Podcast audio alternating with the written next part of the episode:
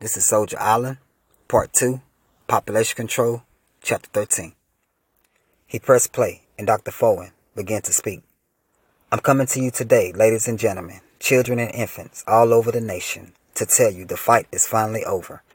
We can now bring an end to cancer, an enemy the human race has been fighting for years.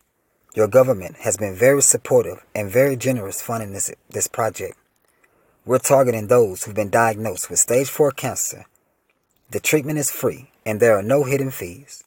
All are welcome to fight for your lives. I'm Dr. Fowen and I represent Zabavia Incorporated, a global solution for a greater good. Please contact us for more information. Standing up quickly, I quickly pushed my food to the side. You have to turn this boat around, I said to Captain Mack. Lives are in danger. Their lives are in jeopardy if they accept that cure. If we turn around now, we still have a two-day trip back to port, Captain Mack said. Remembering the files I found under the dash, I quickly proceeded to the room. I opened up the envelope and read the sticker that said Zavabra Incorporated. Reading the files, the document spoke about population control.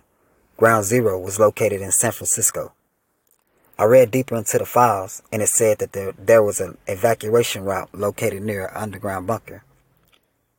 Showing Captain Mack the files, I said, this is our Armageddon if we can't stop them.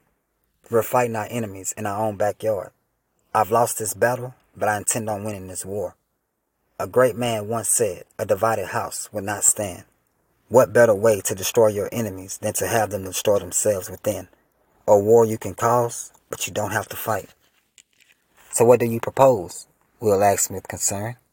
If our government is behind this, who can we go to for help? We don't know who to trust anymore he continued. He's right, Sergeant Major, Captain Mack added. You hear all the time about how our government is behind so many conspiracies, but to destroy their own nation is ludicrous. As ludicrous as it sounds, truth is, it's only a matter of time before chaos takes over.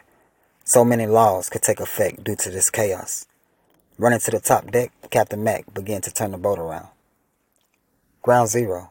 What do that mean? Will asked me.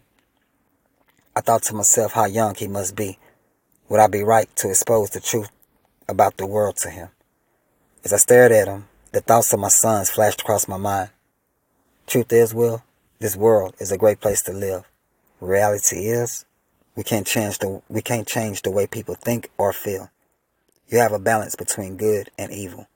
You also have a balance between life and death. Some people choose their lives for the worst, and some for the best. Please, Sergeant Major, Will said, interrupting me. My pa tried to shield me from the evil of this world, but I'm the one who's doing the shielding. He lived his life every day blind to the new ways of the world. I'm afraid if I wasn't around, he would be lost. Running back down into the kitchen, Captain Mack said, Okay, Sergeant Major, we'll be home shortly. We're at top speed, and the engines are wide open. With good weather, we'll be home in a day and a half. I looked out the window, and the sun was beginning to set.